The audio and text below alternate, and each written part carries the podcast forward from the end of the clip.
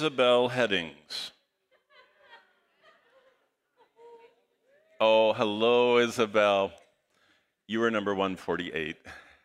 So we're just proud of you. Okay, just before we go on to the next one, what a moment in my life. I had an entire van of like 15 teenagers watching me. It was over 100, like 100. And, did you know Tulsa, Oklahoma gets so hot that the blacktop is soft when you're walking? So this, the pavement moves under your feet. So I was just perspiring, had to wear the, you know, the dress clothes and to be example, the church required that. And I didn't want to talk to anybody. I was putting tracks as fast as I could in the door just to get the kids home. And the door opened. And the most pathetic, sad face came out. And I was two doors down. They said, Yeah. And it was, oh, it's not there anymore. It was Raina. That was her name. She said, Come on in. And I went into a place with my Bible, and the kids of course, knew they were supposed to pray for me in the air conditioned van as I went into a non air conditioned apartment. And I went in, and Raina was there. There were multiple children around, all of them wearing nothing but diapers. And some of them were way too big to wear diapers, you know. I mean, like, we're three or four, and they shouldn't have been still clambering around in their diapers. And she was wearing about the most tattered thing you could see. And, and I started talking to her. I knew she wouldn't be interested. And so I said, I'm just here from, you know, this local church. It was called uh, Tulsa Baptist Temple, I think it was called, TBT. And I said, I'm here training and we're doing door to door. And I said, I wanted to give you a track. She said, okay. I said, well, I left it in your door. She said, okay. you know, it was like she wanted me to talk to her. So I said, okay. I said, I'll just go through the Romans Road with you. And so I said, um, and of course, I always have my Bible marked with the Romans Road, so I was all ready. So I went back and I was, you know, it was very hot and I was dripping and everything. And I said, you know, I'll just read you some scripture if you'll let me. She said, okay. The kids were still crawling around on the floor in their little diapers. And I said, okay. It says here in, in Romans 3, we all have sinned. And I read 310 on down, went through the Romans road. And she said, mm-hmm. And I said, and so it says in verse 23, we all have sinned and fall short of the glory of God. And she turned like this and, and turned her back on me. I thought, well, that's about as clear as possible. We're done. And then I noticed she was going kind of like the, the movement you make when you're kind of sobbing. And so I then, as a man, a man can't handle a woman crying. So I just, I said, ma'am, ma'am. And, and she turned around and she said, crying, she said, God sent you. I said, What? She said, God sent you. I said, Oh, I believe that. She said, You don't know. She said, You see all these kids? I said, Yeah, I've been watching them, you know. And I started looking at the floor. There were chicken bones, bones on the floor. Those kids were crawling over chicken bones. There were eggshells on the floor. This place was as filthy.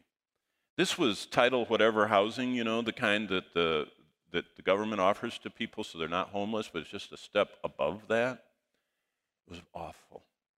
Well, then I started, I mean, I got over the perspiring and I could smell the diapers that hadn't been taken out to the trash because everybody was, seemed to be wearing them.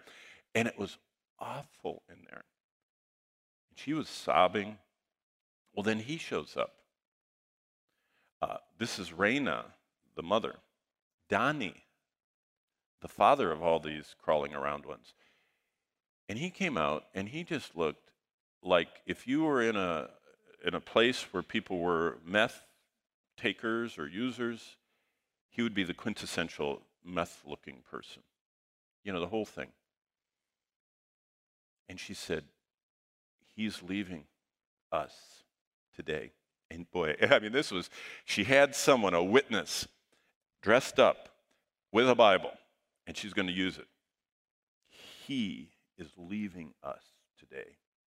And the he had about the most tattered pair of jeans on. He had so many holes and tears in him that it was embarrassing for me as a fellow man to look at, you know, it was like, how much can we see here? I mean, he was a mess. And she was a wreck. And the house was like a pig pen. And I said, Well, I'm actually on visitation. I'm not doing marriage counseling. I said, Number one, we all, now remember, I'm a youth pastor, and we all have sinned. She said, We know that. I do, and he, he said, She said, We're not even married. All these kids, we're not even married. And he's leaving me. I said, Yeah, you've told me that. I said, Well, do you want me to go on? She said, Yes. So I went on. I said, Well, right here in my Bible, it says, We're all sinners. If you agree with that, we go to chapter 5, verse 8. Well, by then, Donnie has, you know, walked up, and he's standing there too. And I read 5 8. God demonstrated his own love toward us, and while we were still sinners, Christ died for us.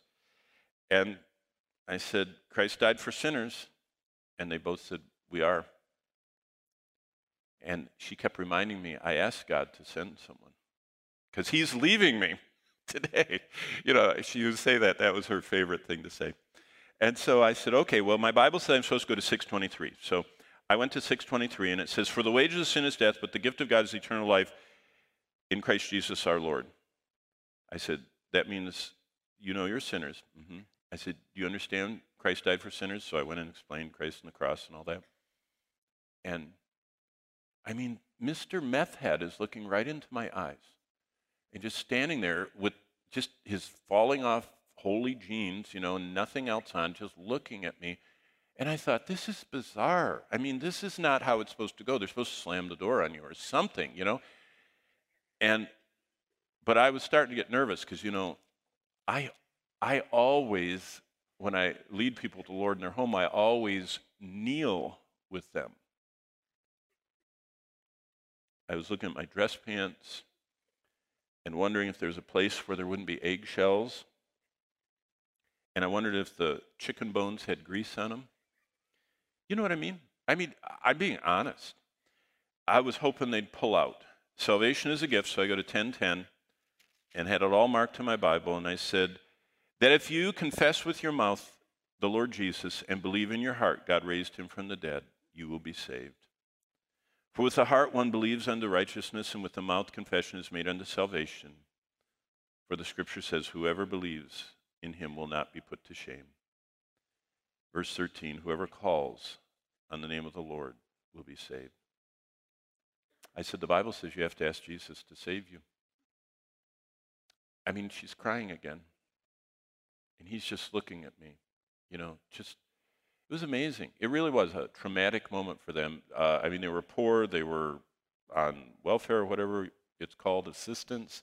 They were living in assistance housing. They had all these diapered children and garbage everywhere. But that wasn't the real big problem. The real big problem was they weren't saved. And so I answered all their questions. I mean, they had been to church.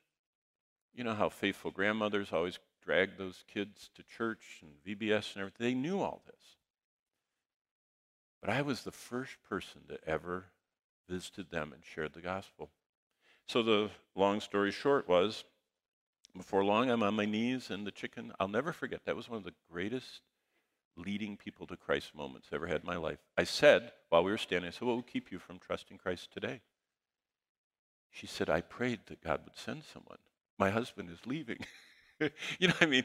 I, I, said, Well, I'm not preventing him from leaving. I said, What I'm talking about is do you want the load of your guilt and sin and your judgment that's coming from God? Do you want that taken away and put on Christ? She said, I do. And she went right down on her knees. And so did, you know, Donnie the meth head, right on his knees with us. And you know what was so sweet? They, they both cried. I I explained calling on the name of the Lord. And you know, I was only an intern there. Actually, I was an evangelist, and I had flown there from Atlanta, and I was flying on to Huntington, West Virginia, and I was only tasked with those kids for one week, and I was it was the last day I was there. And so I shared the gospel, told them about the church. I mean, we were in the area around the church, and I said, "Oh, they said the big church. We know the big church."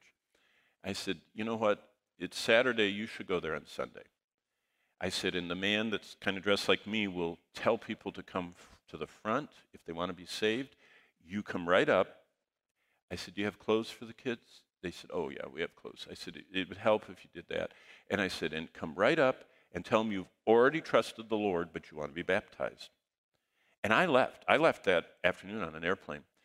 Praise the Lord. I had friends in the church because I'd served there that week. And I, I said, Did somebody unusual come on Sunday? They said, this family came. They said they, they really looked out of place. They said they were terribly dressed and they smelled, and they had all these kids that were wearing clothes over diapers. And they said, and they came right forward. They didn't know when the invitation was, so they waited long enough. The sermon was too long. They just came up there and said, We got saved yesterday with the team, and we want to be baptized. And boy, that affected the church, you know. They'd never seen someone that, that like that. And I did tell them also, I said, If you're not married, you know, after we got up from leading them to the Lord, I said, if you're not married, I said, you really should get married. So they told him, we want to be baptized and be married. And they did. That faithful local church baptized them, did a little counseling, married them. They became attenders. He got a job. The Lord changed his heart. Did you know it works? Just share the gospel. Just, just say, Focus me, Father. Keep me in touch with you why I'm here. Okay, so why do we pray? So now we're transitioning. Now, that was the end of chapter four. Now we're in chapter five, our 10th time, and soon we're going to be gone. Why do we pray every day that one line in the Lord's Prayer? Let's go through it again, just in your mind. Our Father which art in heaven, hallowed be your name. That's focus me. Thy kingdom come. Oh. Why do we pray that? What is that praying for? Why do we, why did Jesus say, after this manner, pray every day for God's kingdom to come? Well, let's back up and look where we are. We're, we're in Christ Church in heaven. We're in chapter 5. That's where we're going. Why were we, while we were on earth, supposed to be praying for that kingdom to come? That's a great question. Well, think about the people that got this. Remember, that's always the primary way to understand the Bible. The first canon of textual interpretation is what did it mean to the original recipients? What did this mean to those people in that little circle? Well, it first of all meant that they were supposed to live in the ever darkening Roman Empire. They were at the front end of the bad times. Nero was just the front end. Domitian was the second iteration. For the next century, two centuries, it was going to get worse and worse and worse and worse and worse until they thought they were in the tribulation, really. Because Christianity was almost going extinct. Remember, we covered that uh, yesterday. So, how do you live when you think the world is ending and it's getting darker and darker. That's what chapter 5 is all about. I call it the ultimate kingdom. In Revelation 5, God lets us see in the future Him launching His invasion of earth that He promised in the Old Testament. The Old Testament's amazing, the more you read it. So, let's start in chapter 5, and let me just walk you through the verses. There's some fascinating stuff here. By the way, for, for uh, some of you, the rest of Revelation is really interesting. I mean, look at this. Only two angels and two demons are named in heaven. Have you ever thought of that? Um, the strong angel probably refers to the meaning of the name Gabriel. Uh, Gabriel in Hebrew means the strong or mighty one. So if you're named Gabriel, your parents thought a lot of you. It's the strength of God. Daniel 8:16 uses that word, the strength of God, for this angel, the one that brought the message to Mary, you know, and talked to Joseph in the, the birth of Christ accounts. This is Gabriel. He is the, that angel. Other named angels are Michael, who is a bad angel, a demon, a fallen angel, so, and he's called Satan and Apollyon. So we have Gabriel and Michael, the good guys, the good angels, the mighty angels. Uh, and a little next week, I'm going to talk about angelology. It'll be really fun. But there's so much the Bible tells us. It's fascinating, especially if you have a phonographic mind and you think in pictures, you know, and you talk about it. But God's throne is here, and around the throne are seven pillars that are burning. But if you put that together with what it says in other parts of Revelation, plus in Hebrews, those are probably the archangels. Because Jesus talked about them. He said the angels that always face God. Remember when Jesus said that there's joy in the presence of the angels of God when one soul repents and comes to salvation. What is this joy in the presence of the angels who face God? Actually, it says, and prosem before the face of God. What is that? Well, there are these seven angels that always, the archangels are always, they're all the way around the throne. They're always looking at God. They're ready to be sent off. They're just, they're ready. They're like, you know, like clerks that, that work in the legislature, the pages, you know, they just run off and do whatever. These are God's angels. We only know the names of two of them. Now, the Jewish people have named all seven Raphael, and, you know, they have all these names. But we know the Bible says there's two Gabriel, mighty one, Michael, the prince. He seems to be the commander of the armies of God behind Christ. And interestingly enough, we know two bad angels' names. In, I'm talking about described in Revelation being in heaven Apollyon, the destroyer, and Satan, formerly Lucifer, the devil, the dragon, the serpent, all those things. Very interesting that God doesn't, by the way, what people are named in heaven. I'm not talking about in Revelation 1 to 3, that's not heaven, where you have Antipas and all these others. I'm talking about in 4 onward, what people are mentioned by name. Very interesting. We'll cover that. As you're reading, you ought to look for that. Secondly, Jesus is forever the Lamb of God. In verses 5 to 7, Jesus is the Lamb. Look what it says in chapter 5, verse 5. And one of the elders said to me, Do not weep. Behold, the lion of the tribe of Judah, the root of David, has prevailed to open the scrolls and loose the seven seals. And so John looks where they're pointing.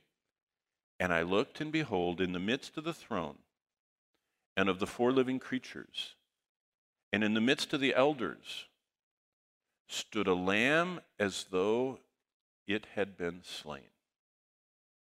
If I had a little lamb sheep here on the stage, how, what would I have to do to it to make it look like it had been slain? I would have to massacre it. It would have to cut it up, cut it somehow so it would bleed and die.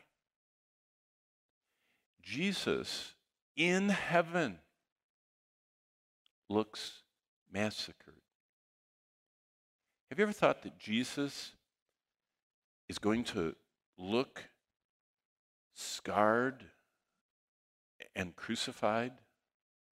He doesn't come back all blonde haired and perfect skinned. His visage was marred more than anyone.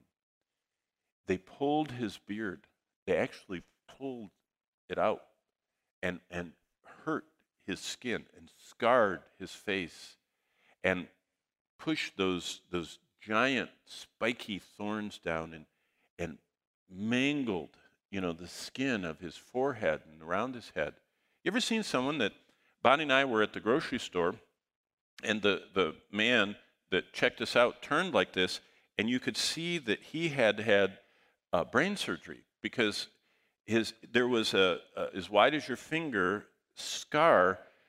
The whole place that they cut him, pulled up his skull, took care of his tumor, and put it back down. And, you know, you kind of notice things like that. Did you know what John notices? A lamb as though it had been slain. But he had seven horns and seven eyes, which are the seven spirits of God sent into all the earth. So, what are we talking about? Jesus will still bear the scars of his crucifixion, but he's the almighty sovereign in power with seven eyes, which is his omniscience, and seven horns, which is his omnipotence. But keep going to verse 7, because then he came and took out the scroll out of the right hand of him that sat on the throne. So the Father is sitting on the throne, the majesty on high. We don't see anything. We don't, I mean, it says he's, is, uh, there's color of carnelian and jasper and all that, and the rainbow of, of emerald and all that, and the, all the lightning and the thunders are pealing and the fire and all the glitter and everything, but we don't see any face because God is a spirit. But, but he is the majesty on high, and at his right hand is this scroll. And that's what we see in verse 7. My third observation the scroll contains the plan of God for Earth's future and the answer to centuries of prayer. Most likely, the scroll is the same scroll that's in Ezekiel 2, Daniel 12. It refers the plan of God to take back the kingdom of the earth temporarily taken over by Satan. In fact, some people call this scroll the title deed of the universe. God's holding it, it's his battle plan. Now look at verse 8. This is fascinating. Now, when he had taken the scroll, and the four living creatures and the 24 elders fell down before the Lamb. That's why you need so much room. They're not just standing up there, they're falling down all the time. I'll never forget. I was teaching through this at one of my pastorates. Uh, uh it was a good sized church, had a balcony, and uh, I was preaching about this and, and everything, and I said, and now we're going to stand and sing, you know, at the end of the message, Worthy is the Lamb. It's one of the songs of heaven. And I noticed this person, as soon as I said that, moved out of their row, got into the aisle, and disappeared. So I backed up a little bit and went. They were laying down in the aisle like this. They said, I want to be like the people in heaven. I thought, now there's a person that wants to do, not just be a hearer, but a doer. And for the whole time, we sang, Worthy is the Lamb. They laid, I mean, they were on their knees with their head down onto the floor. And I thought, Wow, that is not normal. We like to be spectators, but in heaven we're all participants. But look what it says in verse 8 fell down before the Lamb, each having a harp and golden bowls full of incense, which are what? What does it say at the end of verse 8? What are the bowls of incense containing? The prayers of the saints. This is really interesting. The prayers of the saints are being answered in God's perfect plan. It's a huge message in Revelation. Now, we'll get that in just a second, but let me just show you this. Uh, I think Dr. Davis made this chart. I inherited it when I started teaching Revelation. He probably has a better version of it, but I inherited it many years ago. This is all the songs of Revelation. Uh, they start in chapter 4 who is offering, well, not songs, worship. By the way, angels don't sing, as you well know. Uh, angels don't sing. The last time they sang was at creation. They haven't sung since until the, the conquest of the universe comes back. They say, they don't sing. So be real careful. It never says in the Bible angels are singing except in Job at creation. But they're offering worship, the four living creatures, the 24 elders. Then it's the 24 elders and the four living creatures. Then it's many angels. Then it's every creature. Then it's the martyrs. See, we're going through, and heaven is punctuated before the throne with all this worship offering. But what, what are these bowls of incense? Um, well, I'll, let me just say it. I, will come back. I forgot that I have to talk about the words of the song. Did you know that your prayers are so important? That God keeps them, all of them? Actually, if you compare Romans 5 8, I mean, Revelation 5 8 with Revelation 8 3, you find that there are these large bowls that are in front of the throne of God that the angels are, when they're starting all these plagues and all the judgments, they're going with scoopers and they're scooping out from in front of God these bowls of incense, which it says, which are the prayers of the saints. Have you ever wondered where all your prayers go? I mean, is it kind of like the notes you used to write to your parents that were so special after Sunday school and you gave it to them and they read them and they kept them for a while, but you knew that sooner or later they threw them away? Or all the emails that we send and they go and, and after a while people empty their bin and they delete them all? No, God doesn't get rid of them. Our prayers are so important, God puts them in this bowl right at his feet of his throne. And he uses them. And I, I realize now that I'm going to talk about that in chapter 8, so I'm not going to talk about it anymore, uh, what God does with our prayers. But let's look at verse 9, because it says this And they sang a new song, saying, and now, as that chart I showed you, this is one of those worship things. And this is the song the redeemed are saying. You are worthy to take the scroll. You opened its seals, for you were slain. You have redeemed us to God by your blood out of every tribe and tongue and people and nation. See, angels aren't redeemed. Do you remember what Paul said? He said, which things the angels desire to look into. They can't understand why God is doing this for us. They've watched us. We're rebels like the fallen angels, but he chose to redeem us. So, you have redeemed us, the saints say, out of uh, by your blood out of every tribe and tongue and people and nation, and, ha- and have made us kings and priests to God, and we shall reign on earth. Then I looked and I heard the voice of many angels around the throne, the living creatures and the elders, and number them was 10,000 times 10,000, and thousands of thousands saying, You notice it changed. When all of a sudden the angels get in, they stop singing and they start talking because angels aren't allowed to sing yet. Interesting. Saying with a loud voice, Worthy is the Lamb who was slain, and on and on, and we know that so well. Okay. Number five observation redeemed, how I love to proclaim it. These are the words of the first song we see ourselves singing in heaven. We're singing about the redemption that Christ offered and performed for us. The song of our redemption, we who were slaves to sin, we who were sinners, were purchased by Christ's blood. God so loved the world, he gave his son to die on a cross to shed his blood to pay the price of our sin. Amen. My pillar, John, right?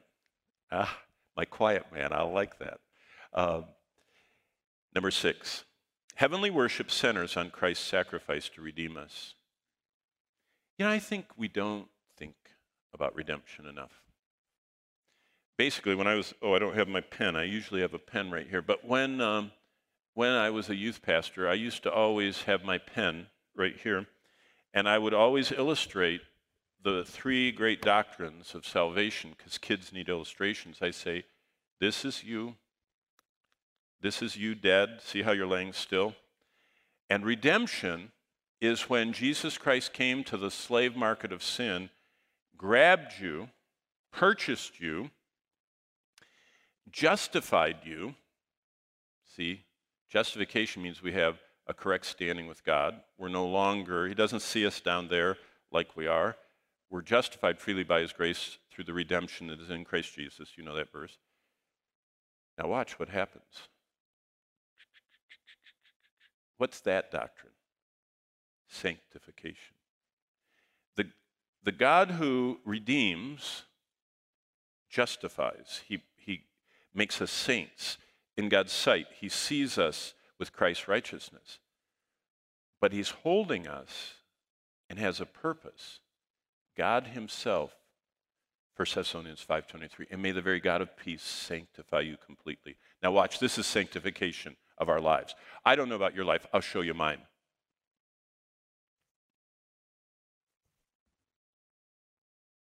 And God keeps pulling and pulling. Who, who's resisting this process? Wouldn't it be better if we just really did that Lord's Prayer thing and said, Our Father which art in heaven, hallowed be your name. I would like your kingdom to come right now with me. And I want to serve you like they do in heaven. Thy kingdom come and thy will be done right here where I am, like you are in heaven. There's a great group that goes out doing revival services all over the country. And the um, Life Action, I think it's called, uh, they're based near one of the places I pastored, and I used to love having them come to our church because they really preach up the storm of the gospel and dedication to the Lord and everything. And then at the front, they have one piece of white chalk they've put out on the front, enough for every single person in the audience and they buy a lot of chalk, and it's just all the way across the front. And they say, if you have listened and agreed to what we've talked about, about the kingdom of God coming and you wanting to seek God's control, then take your piece of chalk, and as you're before you run off and forget everything from church on your way to lunch, go out to your car, and before you get in the car or whatever you're riding, you know, your bike or whatever, take your piece of chalk and draw a circle on the ground in the pavement, step inside the circle, and before you leave, just say, Lord, I want every day. I want every day to say, Your kingdom come, your will be done in my life. In other words, I'm surrendering, I'm yielding, I'm, I'm offering myself. Do you know what I used to love as a pastor? You know, pastors are usually the very last person to leave after the last person with the last need. You've talked to them and prayed and counseled and answered the questions and everything else. I always would send Bonnie and the kids on to wherever we're going next because I would always be an hour, hour and a half, two hours sometimes till the last one because you, you talk to everybody in need. But you know what I used to love after they were at our service? The parking lot would be empty. And I would just walk around. It still does it. I could cry thinking about it. I would look and I would see everywhere in that parking lot circles.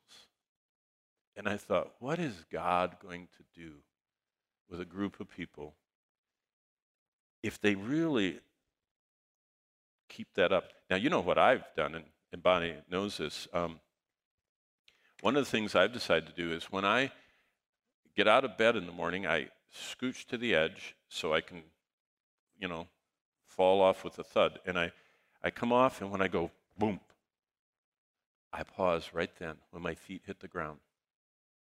I did it this morning, 5:03 a.m. I said, "Lord, give me another day to live."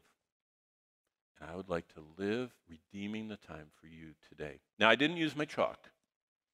I've stopped using chalk. It's kind of hard. Word of Life would wonder why all these circles are all over the speaker's cabin. But, but think about it. Okay? Um, we who were slaves to sin and lost sinners were purchased from Christ's blood. You all know what 1 Corinthians 6, 19, 20 say. What? Know you not that your body is a temple of the Holy Spirit who's in you, whom you have of God? You're not your own, you are bought at a price. Therefore, what? Glorify God with your body and your spirit because you belong to God. Number six, heavenly worship centers on Christ's sacrifice to redeem us. And so, what I thought we would do is now we're going on two field trips in this class.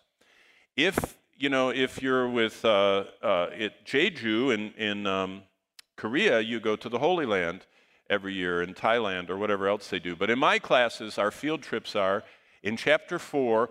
We all stand in front of the throne and pray to our Father in heaven. And in chapter 5, we do this. Let me read it to you. The doctrine of redemption means. Now, remember, I told you that it deepens things if you hear something, if you see something, and if you, on top of that, say something. Now, what really increases it is if you write something. I mean, you know, if you use all possible mechanisms. But to help you remember redemption, the doctrine of redemption means, and I'm going to go through eight verses of what the doctrine of redemption means, and that's why I'll read the verses in yellow that are coming. Then all of us together are going to read aloud the words in red. So, what the Bible does is it talks about the impact of this. I was dead in my trespasses and sin. Jesus redeemed me, justified me, and every day, He's pulling me closer and closer to Him.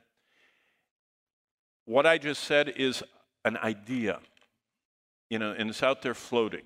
And some of you have are remembering it, some of you are thinking about other things, and some of you are trying to write something down, but it's just out there an idea. And how do you apply that? So I thought I'd take you on a field trip and show you. So uh, I'm sorry, we have to do it again. I know it takes so much trouble. You have to close everything and everything. But let's stand again. And what I'm going to do is, I'm going to start. This is the first one. I'm going to read the yellow. And then together out loud, and I want you to think about what you're saying. The implication. Did you know this is this is so much fun? I feel like I'm back at all the churches I pastored. Did you know I made all the people always do this? They never knew what was happening on Sunday. Uh, they didn't know if they were going to have to stand up we would sing hymns right in the middle of the service when it was applying what we just learned. And it was just, it was amazing. By the way, from that church, we had so many people that went into ministry. I mean, I think the Lord got a hold of a lot of their hearts. And I think part of it was the truth of God went from being, you know, that was a great idea to, whoa, I just said that and you think of the implications. Okay, so Romans 3:24, I'm going to read and then we'll together read that top big part. Being justified freely by his grace through the redemption that is in Christ Jesus. Number 1, here we go. Jesus destroyed the record of my sins. Do some of you really feel like saints? If I walked right up to you and said, Hello, Saint Kodak film, Uh, hello, Saint Puma, you know. They have words on their shirt. Hello, you know, word of life. If I called you saint, would you go, or would you go? Try it sometimes. I go to people, I say, hello, saint, and most of them take and they'll quickly say, no, I'm not. Why do we do that? We don't feel like it. We know us. But that's what Satan capitalizes on. What's he called? The accuser. And what he does is he says, I'm trying to think whose name I remember. I only remember John's name over there, you know, because he's the last one I met. He says, John. And he reminds us of our sins. That's Satan's job. He's the accuser. Do you know what Jesus said? I've destroyed the record of your sin. I actually don't know that you committed that because God already punished me like I did. And I took the punishment in the record. The more you understand justification, the more boldly you'll walk through life, overwhelmed. That's why in heaven we just can't stand still. We keep falling down. Okay, number two, I'm going to read mine. We'll go much faster. Some of you are going to pass out. You haven't stood this long in ages during class. Uh, 1 Corinthians 1.30. But of him are you in Christ Jesus, who became for us wisdom from God and righteousness and sanctification and redemption. Number two, Jesus is all I need. If you really believe that, if someday you get thrown into jail, if someday you're separated from everybody you know and love on some Patmos thing, what they try and do is break you down and get you to deny Christ. Did you know what? He's all you need. You don't need your phone. Now, I know that's a little scary to some of you. You don't need your phone. You don't need that car that's so important you name yourself after it. I mean, on the roll. You don't need your girlfriend or boyfriend. They're nice, and your husband or wife are nice. But the only thing you need forever, you already have Jesus. He's wisdom and knowledge and sanctification and redemption. Okay, number three, uh, 1 Corinthians 6.20, for you were bought at a price. Therefore glorify God in your body and in your spirit, which are God's. Number three, I belong to God. I won't even comment on what that means. Do you think God would take something that he owns and take it to certain places and do certain things with it? Do you think God would do that? You belong to God. And your body is his mobile temple. Do you think God's temple should go certain places? Very interesting. Uh, number four, Ephesians 1 7, in him we have redemption through his blood, the forgiveness of sins according to the riches of his grace. Number four, all my sins are forgiven forever. Don't let Satan accuse you. Next one, Ephesians 2:10, for we are his workmanship, created in Christ Jesus for good works, which God prepared beforehand that we should walk in them. Number 5. I am God's workmanship. Did you know every unchangeable thing about you, the way you were born, what family you're in, what you look like, the things you can't change even with all the cosmetic surgery that's possible, the things you can't change, the unchangeable features of your life, your parents, where you started in life, everything else. God picked all that. Yet most young people spend so much energy trying to not be who and what God put them into. And He did all that intentionally. There's something only you can do. And that's why He puts you in that family, in that place, as that person. Number six, Philippians 1 6, being confident of this very thing, that he who has begun a good work in you will complete it until the day of Jesus Christ. Number six, God will finish what he started in me. Remember, he's going to keep pulling. Number seven, Titus 2.14, who gave himself for us, that he might redeem us from every lawless deed and purify for himself his own special people, zealous for good works. Number seven, I am set free from any bondage so I can be zealous for God. The righteous are as bold as a lion, but the wicked run when no one's chasing them. There's holy boldness Christ offers that you can look anybody in the eye and, and confidently share Christ. And here's the last one, then you can sit down. You guys are so good. If I could give out extra credit, I would give it out, but I don't know how to do that. But here we go. I'm going to read Revelation 5 9. And they sang a new song, saying, You are worthy to take the scroll, to open its seals, for you were slain, and you have redeemed us to God by your blood out of every tribe and tongue and people and nation. Number eight, I will worship the Lord forever. Amen. You may be seated. And we only have 10 minutes left. Thank you for affirming your redemption with me. I'll tell you one quick story.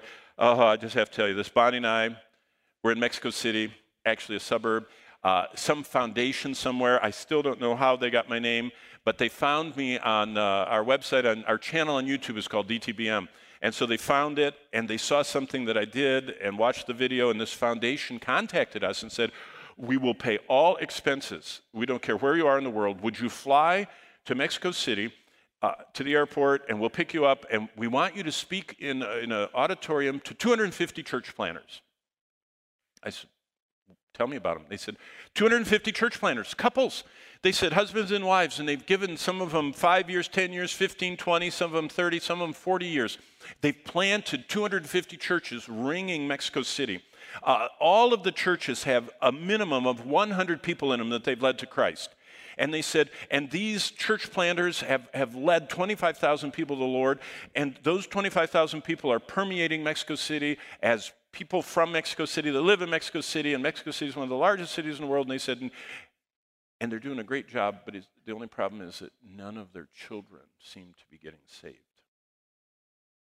Their children aren't following the Lord. They're not, they don't even go to the church plant. They're just not interested. I said, and you're asking me to do what? They said, Well, we watched what you did on YouTube and we want you to do it there. I said, And what? I said, I have 4,200 doing on YouTube. So what did you see? And they said, You had married couples, just like you stood up and reaffirmed what redemption means. I have an entire conference where we go through Ephesians 5 and everything that God says that the husband reflecting Christ is supposed to be is part of half the conference, and everything that the Bible says that the wife playing the part of the church is supposed to be. So the husband is saying, I'm supposed to represent Christ in this drama, and you're supposed to represent the church. And they said, You did that in a video, and we want you to do that to the conference. And so Bonnie and I flew there. And you know what? I, oh, 1143. I wish I could tell stories shorter, but it was so good. We flew in there and got to this little town. It was a German gold mining town from the 1800s where this conference was. It was a horrible place. They grow cilantro there. Now, you can still eat cilantro, but I don't anymore. Uh, they grow cilantro there because the land is destroyed by the slag from the silver mine, so nothing grows there. And so it's cheap land, and so the big companies get for free the sewer, the raw sewer of Mexico City giant trucks of it, and they've made big, big ponds, and they pump the sewer into it and let it sink down, and then they plant cilantro. Cilantro grows so good in nutrient rich um, areas. And if you don't know, public sewer is full of phosphates. It's like, it's like liquid fertilizer. And so they grow the cilantro, and it grows amazingly well, big. And um, then what they do is they just bring fire trucks and they spray clean water and get all the toilet paper pieces and everything off the cilantro. They just blow, you know, each field clean. And then they go out and pick it and bag it and sell it to Chipotle or wherever they sell that stuff to. And one day the buyer came from this American buyer of cilantro, and he came a day early, and they hadn't brought the fire truck yet. And he walked out in the field. He said, Boy, this fertilizer smells strong. But he said, What's all the white specks on all the cilantro? They said, Oh, don't worry about it. We'll wash them off. And then he realized what it was. So that's the conference. So here I'm trying to teach a group of people, 25 or 250 church planners, and the place smells like a porta potty in August at the state fair that's been in the sun too long because we're surrounded by fields of poop, you know. And they asked me to teach those people. So Bonnie and I agreed to do it, and I went through and I got to the first session, and I said, okay, everybody, I would like you all to take your Bibles. And the, the translator went and tapped me, and he says, you have to speak like one sentence. He said, You talk too long and I can't translate. I said, Oh, sorry. I get very excited. So I said, I'd like everybody to take your Bible. And he went, and I said, I want you to go to Ephesians 5. And I said, I want you to hold your Bible. And I said, what we're going to do is just to practice tonight, I said, I would like all of, the, all of you as couples to stand and face one another and repeat after me. And the translator said to me in English, What are you doing? I said, I want them all to stand and face each other. He said, What are they going to do then? I said, They're going to affirm Ephesians 5 out loud to each other. He said, They don't do that here. I said, um, I said, Well, I'm speaking, you're translating. So I said, You tell them what I just said. He said, No, I won't. He said, They don't do that here. I said, Okay, I can do sign language. I said, and I went like this until they all got it. They all stood up. And I said, See, I know sign language. Did you catch what that is? Face each other. Take the Bible. Ephesians 5. So he finally said, okay. He said, I'll translate, but he said, they won't do it. I went through Ephesians 5 with them, where it says, I want to love you as Christ loved his church. The husband said that out loud, looking into their wife's eyes. I want to sacrifice for you. I want you to be the one person in the whole world that I would rather spend all my time with because Christ completely focuses on us. About the fourth affirmation from Ephesians 5. In our practice run, there were can lights like you have here. See the can lights? They shine straight down.